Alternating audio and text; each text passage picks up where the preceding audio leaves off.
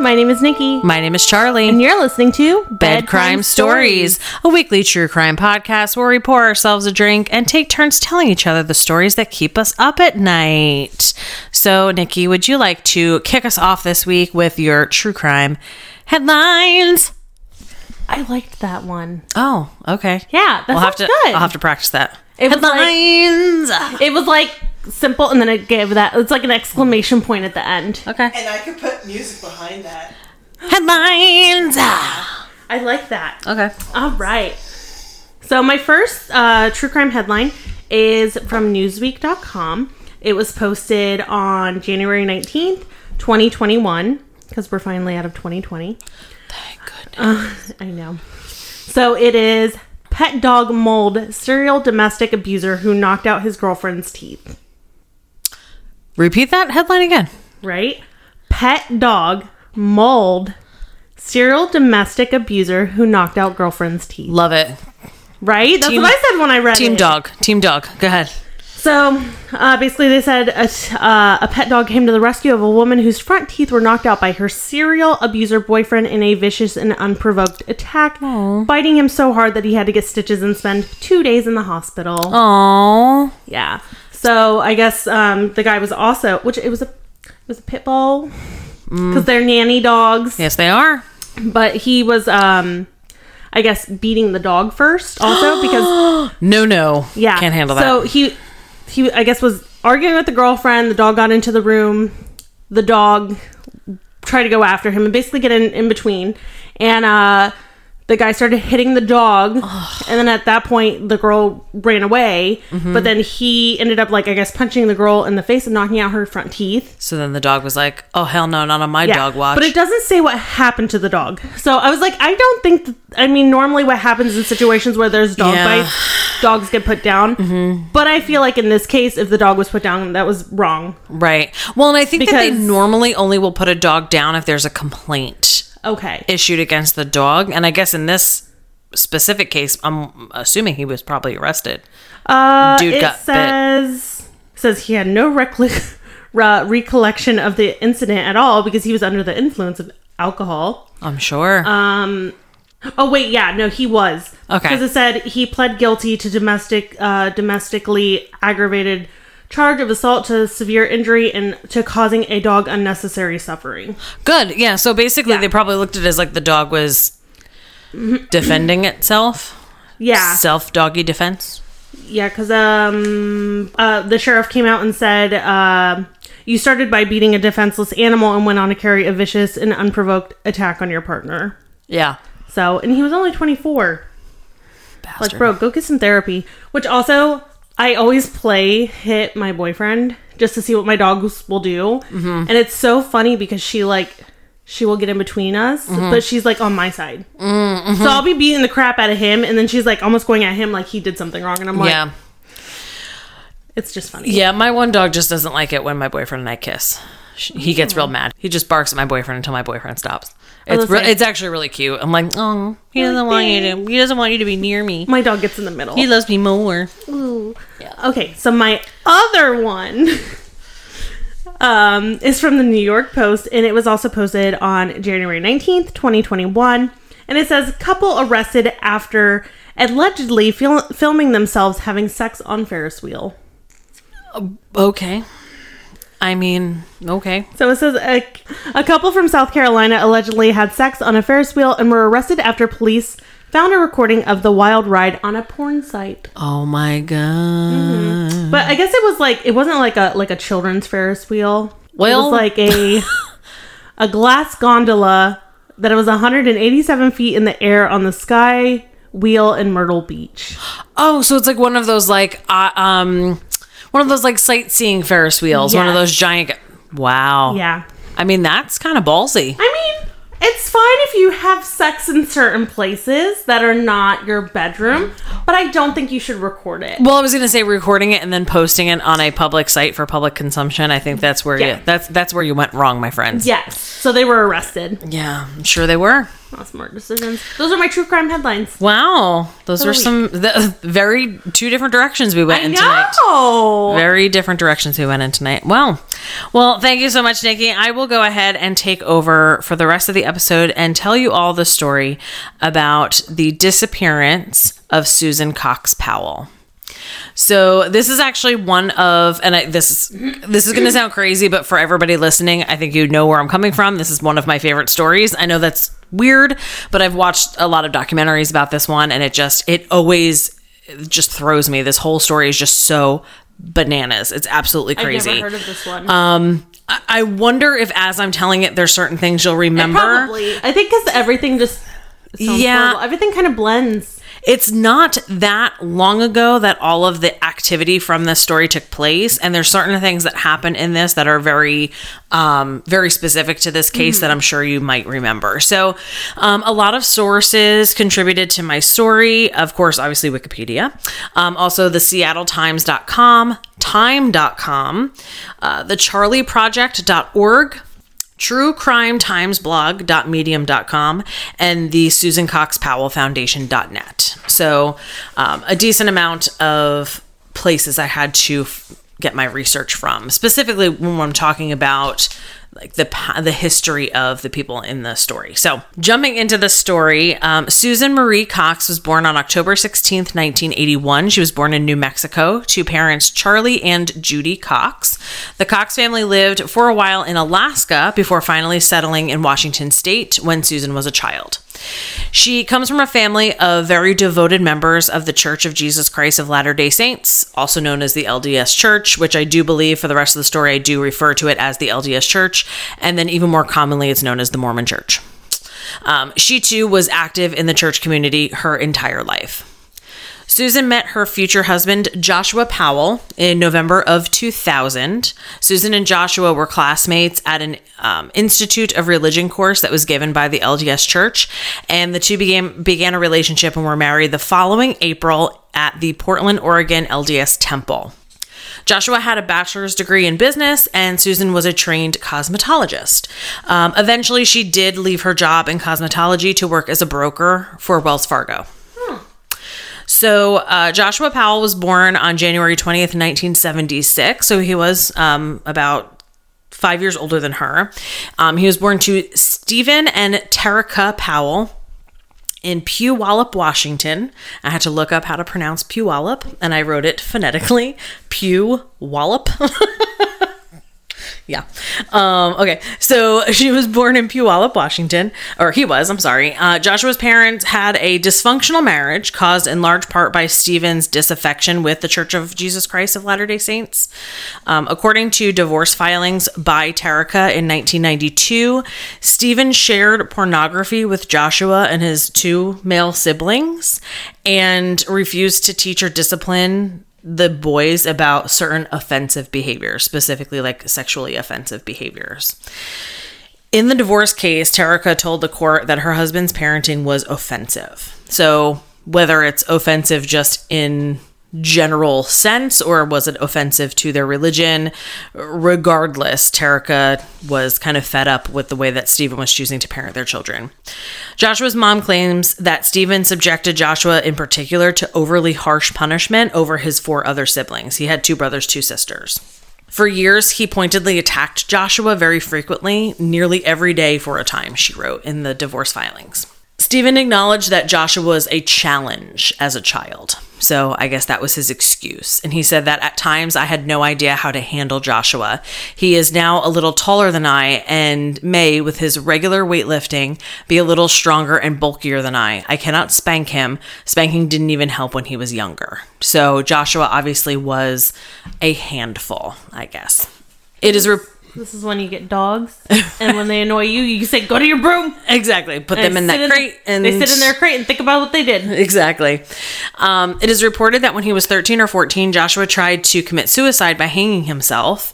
And once when Terrica had tried to get Joshua to do the dishes, he turned to her with a butcher knife in his hand and in a very menacing voice said to her, "Don't push it, Mom." So like I said, they had met in November of two thousand. Their courtship was very, very short, and they were married by that following April. And for a brief a brief period following their wedding, Joshua and Susan lived with Joshua's father, Stephen Powell, at his home in South Hill, Washington. Stephen had developed an obsessive infatuation with Susan, um, and for a short while, she was actually unaware of the fact that he was that he had this crush on her. So his obsession was made more intense by the fact that they were all living under the same roof. Mm. Stephen would follow Susan around the house with a camcorder. He used a small mirror to spy on her while she used the bathroom. He stole her underwear from her laundry. Oh. He read her journals, and he even posted love songs online under a pseudonym. And you can find all of this stuff. If you watch any documentaries about this story, they show footage from his actual video recordings that he recorded of himself. It, it's crazy. No, no, no. He put it like, he had like oh. a blog spot or whatever, and he would post oh. online. Yeah. So, anybody can have a blog. It was crazy. Um, in his own journals, he wrote of the emerging issues in the couple's marriage and his desire for Joshua and Susan to divorce. He said, "It's very problematic to be madly in love with your son's wife." And he wrote that on February twenty-fourth, two thousand three. "I am so madly in love with Susan that I would do something desperate to have her." Um, also in two thousand three, Stephen confessed his feelings to a surprised Susan. So he finally tells her that he's like in love with her. And of course she rejects him because hi. She said not today. She's like, nah, hard pass. So um, the conversation was accidentally captured by his microphone on his camcorder. So they were getting into a van to go someplace.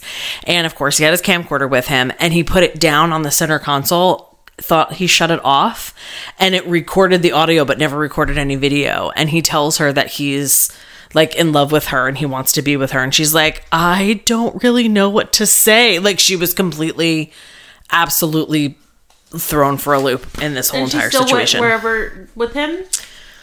Well, they were already in the car, like they were oh. already driving somewhere. She's not gonna like tuck and roll out of the moving van. Like, seriously. I would. For real.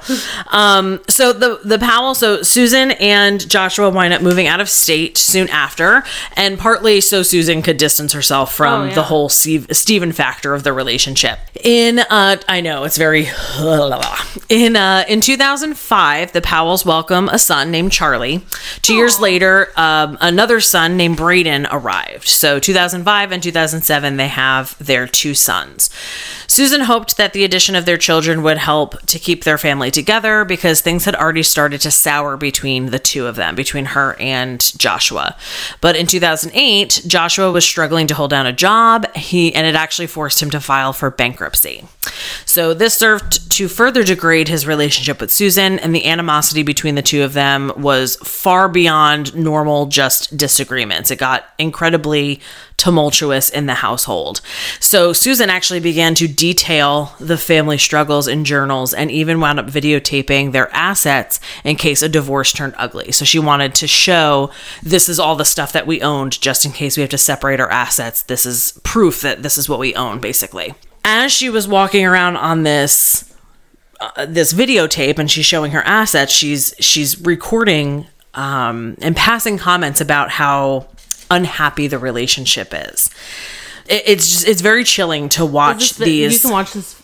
You can watch oh yeah, you can see footage of all of this stuff if you watch yeah. these documentaries. It's insane. You know, she knew that her family was in danger. There was definitely things that she had said that she knew that her family was in danger, but she, I don't think that she ever really knew like how bad it was going to get. So in June of two thousand eight, Susan wrote the following. For family and friends of Susan, all except Joshua Powell, I don't trust him. I have been having extreme marital stress for three to four years now. For mine and my children's safety, I feel the need to have a paper trail. He has threatened to skip the country and told me if we divorce, there will be lawyers. If I die, it may not be an accident, even if it looks like one. So that's like how intensely tumultuous this relationship had become. So let's move on to the morning of the main events of the story. So the morning of Sunday, December sixth, two thousand nine, this began like any other normal Sunday for Susan. She attended church service with her sons, and later that afternoon, a friend and neighbor of the family visited her at the home. So um, the friend, Susan, and Joshua wind up having lunch together. He made pancakes, which even the friend had passed a comment about how it was unusual that Joshua would cook, because there was, like, it was very obvious the roles in the house that he maintained. Like, he was the husband, she was the wife, she was to cook. So the fact that he cooked, it was abnormal. And according to the friend, after they had eaten, Susan was saying that she was tired and wanted to nap before dinner, that she wasn't really feeling well, and she wanted to go lay down. So the next day, neither Susan or Joshua show up for work. They didn't call their employers to say that they would be absent, and they also did not drop the children off at daycare. Authorities issued a missing persons bulletin for Susan, Joshua, and their two sons, two-year-old Charlie and four-year-old Braden. Strike that, reverse it, the ages. Four-year-old Charlie, two-year-old Braden. Sorry about that. I wrote that down wrong. Yes, so Charlie at this point is four, Braden is two. So Joshua and the children wind up returning home at like five o'clock that evening. Susan was never heard from again. Joshua said that he had taken the sons camping in the desert at Simpson Springs. Wait. Uh, yes. They, I was going to say, this is where you're going to be like, there me, it is, me. Light bulb. Yeah. I know this one. Yes. So Joshua said that he had taken his sons camping in the desert at Simpson Springs, approximately a two-hour drive from their home. Nobody goes camping. Yes. So this was um, late on a Sunday night. It was snowing. It was freezing cold in the very beginning of December. Um... So it, there was definitely a lot of red flags happening here.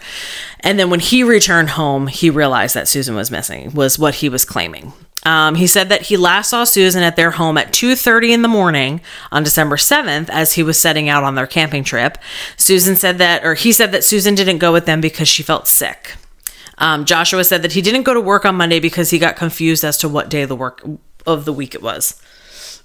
I mean, now that I'm in quarantine and I'm working from home half the time, I get that. But when you're going to work Monday through like Friday, and correct, you're like, I had yesterday off and I had today off, so that must mean I work tomorrow. Correct, yes. When your schedule is like a normal working schedule, yeah, it's very hard to say, oh, well, I just assumed it was Sunday, my bad. Like, it's that's a little bit of a there ridiculous There have been times excuse. Where, like, especially with all this going on, my manager will text me and she'll like, and then I'll be like, am I supposed to be at the office today or you? Yeah. And she'll be like, oh, no, no, no, no. I'm like, okay. Yeah.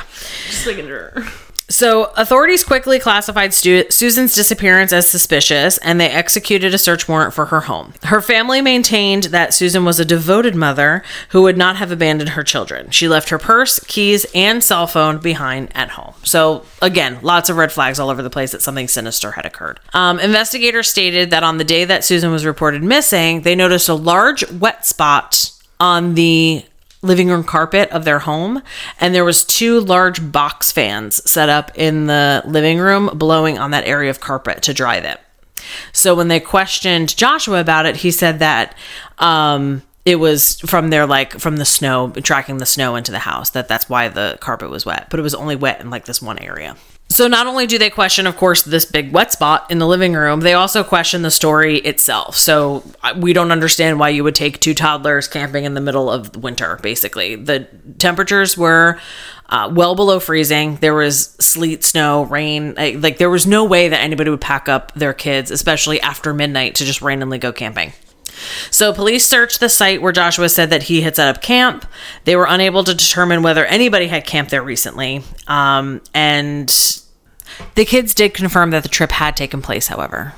So only a week after Susan was gone, Joshua hired an attorney. Authorities named him as the person of interest in her case and stated that he hadn't cooperated with the investigation. The police briefly impounded the family's minivan to search it, and during the day that the van was in police custody, Joshua winds up renting a car. So investigators later determined he had driven it hundreds of miles before he returns it back to the rental place.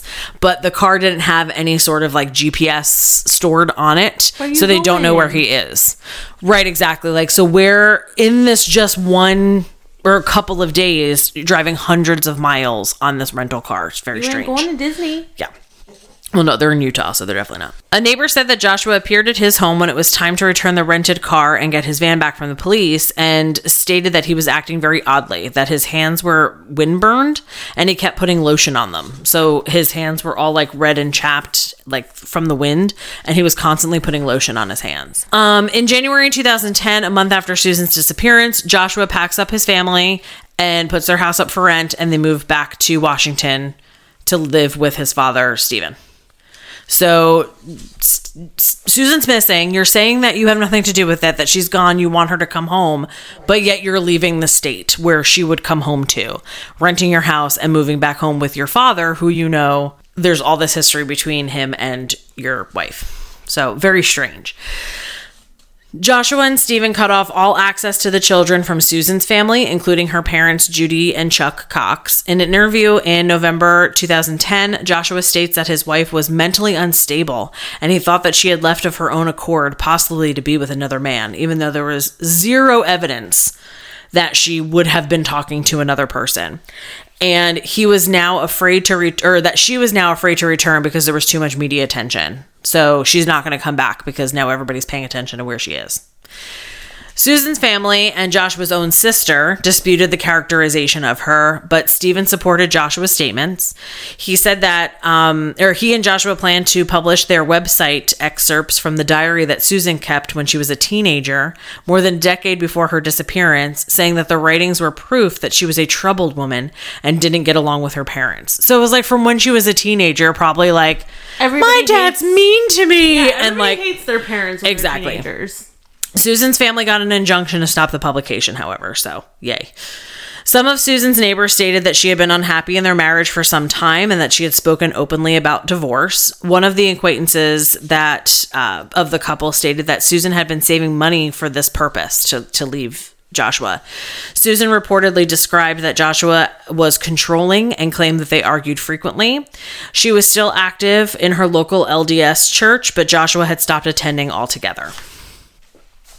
The couple did attend marriage counseling through their church for only about four months, uh, but the counseling ended as soon as Susan disappeared. So they were going right up until the point of her disappearing. Joshua later claimed that L D S members tried to alienate Susan against him and pressured her to divorce him against her wishes, simply because he was no longer active in the church. For about two months after her disappearance, Susan's family stood by Joshua and said that they didn't believe that he would have harmed her. Um, but in February twenty ten, however, a family friend appointed as spokesperson for Susan's family told the media that they had learned that Joshua had been emotionally abusing Susan for years, and there was at least one episode of physical abuse to Susan as well. Well, and let's also say that, like, emotionally abusing someone is just as bad as, like, physically abusing. Oh, yeah, for sure. No, absolutely. It literally just, like, warps so much. Yes, absolutely. Because I know sometimes people act like like emotional abuse isn't the same as verbal, and it's like, no, it's it's literally just... Yeah. It's just as bad. Mm-hmm. The Coxes stated that Joshua had alienated their children against Susan and limited her access to the family's bank account, even though she was the primary earner. Because like I had said, he couldn't hold a steady job, and she was still working at Wells Fargo as a banker, or as a as a broker. They claim that he often didn't allocate her enough money to even buy food for herself or the children, and she had to start a vegetable garden just in order to feed them. Wait, so she made the money, but he did the budget? He, he, no, he like controlled the bank account. She would only get, he would only give her like an, an allowance. Oh, fuck that. Yeah. Mm-mm. Yeah. So, um, here's an interesting twist to Rudy. In September twenty eleven, Stephen... Daddy-o was charged with voyeurism and possession of child pornography. Oh, fuck no. When they searched, yeah, when they searched his Washington home for evidence in Susan's disappearance in August, authorities found more than one thousand videos of women and girls as young as eight being filmed without their knowledge in various degrees of undress, including completely nude. Some of the images showed the victims taking baths, showering, and using the toilet. Police said it appeared that Stephen had been making mm-hmm. the films for at least a decade. See, that's, okay, that's the shit that freaks me out when I use public bathrooms. Mm. Is, like, literally, like, looking and inspecting them. To see if there's a camera in there. It's creepy. My whole thing is if somebody wants to watch me pee, I mean, whatever. It's, I'm gross. Who wants to watch me pee? I don't want to watch me pee. I don't even want to watch me pee. Ugh. Okay, for at least a second. And, of course, one of the women's in the tape was Susan, as we know from earlier in the story. Stephen also had pictures of other nude female bodies with their heads replaced by an image of Susan's face and photos of himself masturbating to a video of Susan. Yeah. Pause for the gross faces in the room. Okay. In May of two, that, that's the certain things that you that is the correct response. Like, don't There's yeah. certain things that you sh- shouldn't do altogether. Mm-hmm. That's one of them. Yeah. In May two thousand twelve, Stephen was convicted of fifteen charges related to the pornography. He was sentenced to two and a half years in prison. That's it? Yeah. Two and a half years. Yeah. Susan and Joshua's children were taken into foster care following Stephen's arrest. The Coxes sought and obtained temporary custody of the children. Joshua received supervised visitation twice a week, rented a new home, and submitted to a psychological evaluation in his bid to regain custody. So here's where it gets real, real fucking dark and awful. The psychologist who evaluated Joshua diagnosed him with a narcissistic personality disorder and noted that while he was an affectionate and attentive parent, he repeatedly said inappropriate things to Charlie and Braden about Susan and Susan's family, in spite of being told not to, and believed that a militant faction of the L D S Church wanted to kidnap them. Among other statements, he also told the boys that the Mormon police had put Stephen in jail on false charges and were trying to do the same thing to him. He denied any inappropriate interest in pornography and any knowledge of the images on Stephen's computer, but he admitted that he might have that he might not have turned his father into the police if he had known about the child pornography. The police in Utah had found about four hundred images of cartoon sex and drawings with incestuous themes on Joshua's computer in two thousand nine, but the authorities in Washington didn't learn of this until November two thousand eleven and didn't actually see the pictures until the following January two thousand twelve. How does that get someone off? Like, how does that how does that turn Girl. you on? Hey, you know, my whole thing, look, I'm not here to kink shame anybody. I am not here to yuck anyone's yum. Oh, yeah. Maybe strike that, too. I'm no, sorry. no, no. My whole thing is I'm not here to yuck anyone's yum. You, whatever gets you off, gets you off. More power to you. I don't fucking care. The line, obviously, there's a, a area where the line has to be drawn. And obviously, that's, you know, exploitation, abuse, mm-hmm. and children. Like, oh, yeah. that's a that's a line, you know? Um, but even with those images coming to light, the biggest threat to Joshua Powell's freedom was his own sons. He had hoped they would be too young to remember or understand what happened to their mom. So as you may remember, Joshua told police that Susan stayed home in bed the night that she disappeared and did not go on this supposed camping trip. But Charlie did not back up his dad's story. When interviewed, Charlie told investigators that they went camping at Dinosaur National Park and that his mom, dad, and little brother were all with him. He said the family took flowers and crystals with them, but when it was time to come home, Charlie said, "My mom stayed where the crystals are because it's so much pretty where the crystals grow." The area that the family went camping was surrounded by mines. So when confronted with his son's testimony, Joshua told police, "She was not with us. They don't know what's true." Sorry, I only believe children that young. I mean, they, legit. They don't lie. No. They have nothing to gain. Correct. Well, and they don't they don't know enough yet to yeah. lie. They only know what they're told to say, and eventually they're going to say, "Well, daddy told me that mommy was sleeping." Yeah. You know what I'm saying? Like, kids are too honest. They're too innocent for that shit. Mm-hmm. Mm, mm, mm, mm. That's why when a little kid tells you you're fat, it's time to jump or you're on a ugly, treadmill. When they're yeah. like, "You're ugly," and you're like, "Oh my god, I'm ugly." Ooh. The tiny child told me so. It must be true. So Charlie and Braden were removed from Joshua's custody, like I said earlier, in two thousand eleven and placed with Susan's parents, and he had those supervised visits. So, um...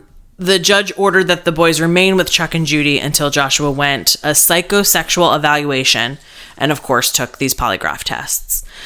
So while in the care of Chuck and Judy, the boys became increasingly more vocal about what happened on the night of the bizarre camping trip. Susan's parents' lawyer said they were beginning to verbalize more, and the oldest boy talked about when they went camping that mommy was in the trunk, that mom and dad got out of the car, but mom never came home. Charlie also made a drawing showing him and his brother in the family minivan with Joshua at the wheel, and when he was asked where mommy was, she said she was in the trunk. So on Sunday... Okay, yeah, this is the really bad part. Okay, are we all ready? I'm going to take an extra sip of wine because this well, gets real. Plane. And there's a plane coming, so it's a good opportunity to take a sip of wine. Everybody, let's take a sip of wine together.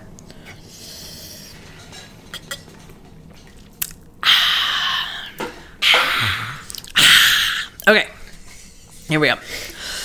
Whew, la, la, la, la. Okay, so on Sunday, February fifth, twenty twelve, Charlie and Braden Powell were scheduled for a supervised visit with their father, Joshua. When caseworker Elizabeth Griffin Hall pulled into Joshua's driveway, the boys emerge from the car excited and start running towards the door. Some reports say that Charlie was didn't want to see their father that day, but Elizabeth says no, that they were really excited, and like I said, that they like just jumped out and ran towards the house and kind of like left Elizabeth back in the back in their dust, you know. But she was just far enough behind to allow Joshua to open up the door, let the boys in, slam the door in her face, and lock the door before she could enter the house. Internal alarm bells went off in Elizabeth's head. Um, you have to kind of assume the worst of a man when he's the primary person of interest in a missing persons case. She said, "He caught my eye. His shoulders were slumped. He had this sheepish look. He just shrugged his shoulders and slammed the door." That was a lot of S words. That was a lot of S words. I'm allowed to slur my speech. Thank you yeah, very much. That was a lot of That was not the wine talking. That was me just like, being re-listening to tired. It. It was like every other loops. She sells, she sells by the seashore. For real. Okay. So Elizabeth pounded on the door and pleaded with Joshua to let her in, but he ignored her pleas. From inside the home, she heard Joshua say, "Charlie, I've got a big surprise for you," followed by the sounds of Braden crying. It was not uncommon for Joshua to have gifts for his young sons, Elizabeth said, but this time it was definitely different and something was wrong. So she was already frantic because she started smelling the odor of gasoline start to come from the house. So, you know, she's begging, "Let me in, let me in." She had her phone in her hand and she was like, "All right, I got to get the hell out of here," type of a thing. Cause I don't want, she didn't want her car to break up she, or blow up. She didn't know what was about to happen type of a thing, you know? So she runs to her car and she kind of pulls it out of the driveway and calls nine one one. So the call was answered by a dispatcher who didn't really grasp the seriousness of the situation. And I will tell you, I've listened to the nine one one call. There's a lot of people like reading a lot of comments and stuff. People are like, "Well, she didn't explain well enough what was happening." And I'm like, listening to the nine one one call, she was panicked. She didn't yeah. know. And A, she didn't know what was going on at this time. And then at the same time, he wasn't really understanding, like, the gravity of the situation. So, like, I definitely... Because it's easy to look back after you Correct. Know something. Correct. But in that time frame, like, she doesn't know anything. She, they're inside the house. Right. She's outside the house. Who knows what's Correct. Happening. So, he didn't grasp the seriousness of the situation, even though Elizabeth told him that it could be a life-threatening situation. He said later in an interview that he, even though he was familiar with Joshua Powell's name, he didn't immediately connect the dots when she said whose house he was at. During the exchange, Dave asked, Dave, who's the nine one one operator, by the way, Dave asked Elizabeth for very mundane and, like, simple details. So, what, what does your car look like? But he'd never... really focused in on the important stuff, like the fact that there was a smell of gasoline, you know, like things like that. So at the end of the call, Dave says to Elizabeth, well, the next available deputy would respond and that they have to respond to emergencies or life-threatening situations first. So she's like, you know, this definitely could be a life si- life-threatening situation. Something terrible is going on here. But before she could get the words out of her mouth, there was an explosion and the Powell home went up in flames. It would still take approximately twenty-two minutes for help to arrive. By the time uh, emergency vehicles arrived on the scene, Joshua, Charlie, and Braden Powell were all gone. In the days leading up to February fifth, the day of the fire, Joshua gave away the to- uh, gave away all the boys' toys and books that he kept at his house for his sons. At some point, he stopped somewhere to fill up two five-gallon jugs of gasoline. I think that that should be something that should just automatically ring... like red flags. Like that's not normal. I mean, it's just such a it's such a tricky situation because I mean, like you could buy gas for any reason. Well, I mean, you could buy a, but a jug of gas when you're buying like two. When I you're know. Buying anything more than one, that's when I'm just kind of like, I don't know. It's it's touchy, man. It's slippery slope. So, minutes before Charlie and Braden showed up, Joshua sat at his computer and he composed a farewell message to friends, relatives, and his pastor. He informed them um, of where he kept his money and how to shut off his utilities. He claimed, like, the house was gone, so I, I think that they know not to put electric to the house anymore, but you know, whatever. He claimed in one email that he had decided to commit suicide because he couldn't live without his boys. He said, "I'm not able to live without my sons, and I'm not able to go on anymore. I'm sorry to everyone I've hurt. Goodbye." Joshua did not attempt to make sure his children didn't suffer when he set the house on fire. According to the boys' autopsies, both children died from carbon monoxide poisoning, but they also both had chopping injuries as a secondary cause. Joshua attacked both of his boys with a hatchet, enough to knock them down but not kill them. And then as his children lay bleeding, he poured gasoline on their bodies and set the house on fire. And they're what, five and three? Um, at this point, possibly a little bit older than that. But what a monster. Yeah. Stephen Powell was released from prison in two thousand seventeen. In July of the following year, the sixty-eight-year-old died in Tacoma, Washington Hospital of Heart Problems after he had served his thirty-month sentence. Um, so not long after he was released, he did he die. Die in prison, because that's a big offense when you go. Yeah. Oh, yeah. Seriously. So the Cox family actually did wind up suing the Washington State Department of Social and Health Services due to their negligence in protecting Braden and Charlie from harm. The Cox's lawsuit was thrown out in two thousand fifteen, but in the Ninth Circuit Court of Appeals revived the case, and in January two thousand nineteen, the court ruled that the lawsuit could proceed to trial. In early February twenty twenty, that trial officially began. The Coxes are specific are specifically going after the agency itself. They're not looking to blame the caseworker herself, so she's actually not the one who's being sued. It's the agency for the fact that they didn't have enough protocol in place. And really their biggest thing was, why were why were the kids allowed to be seen by their father in an environment that they didn't control? Yeah. So like, he had control over the environment, why was that the case, type of a thing. Yeah. So um when, I thought when you're on like such a limited thing, you have to go to like a public. I thought you had to go to like Department of Children's Services or yeah. whatever. I thought so too, but so um though many people linked to Josh and the boys tried to warn the agency that the boys were in danger, their pleas for help fell on deaf ears, including including Josh's own sister Jennifer. Her his one sister never thought that her her brother was innocent. She thought that he was guilty, and she thought that he was going to do something bad.